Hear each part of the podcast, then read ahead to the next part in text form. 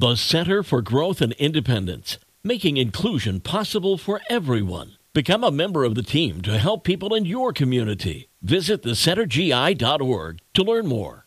98.3 The Coast. It's the best mix in the morning show. Good morning. It's Mark Hamlin.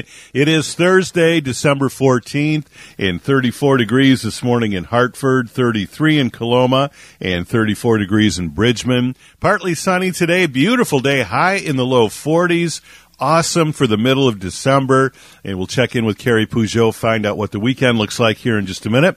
Right now it's time for some coffee talk and hiding holiday gifts is a part of the season, but many of us go to the most obvious places to stash them, like a closet or under the bed. So where is the best place to hide gifts from spying eyes?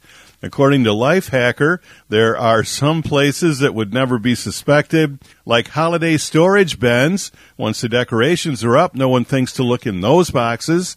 How about the Christmas tree box? Again, once the tree's up, nobody looks there empty shipping boxes. You know, the stack of empty Amazon boxes you have stacked somewhere.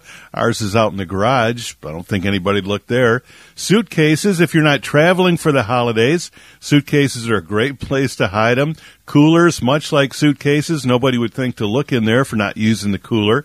The spare tire well of your trunk, you know how that flap goes up? If it's a smaller gift, it would fit in there. That'd be a good one.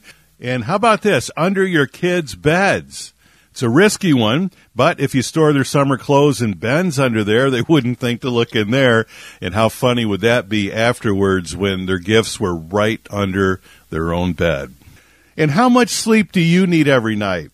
In an interview with the Wall Street Journal, Dakota Johnson revealed just how important sleep is to her. She says, I'm not functional unless I get 10 hours and I can easily sleep up to 14. But is that too much? Experts say the ideal amount of sleep varies from person to person, but 14 hours a night is overdoing it. Most adults fall between 7 and 9 hours. More than that can result in feeling sleepy or groggy all day. I've known people that sleep for just 3 or 4 hours and they're just fine. That's Coffee Talk for this Thursday morning on 98.3 The Coast.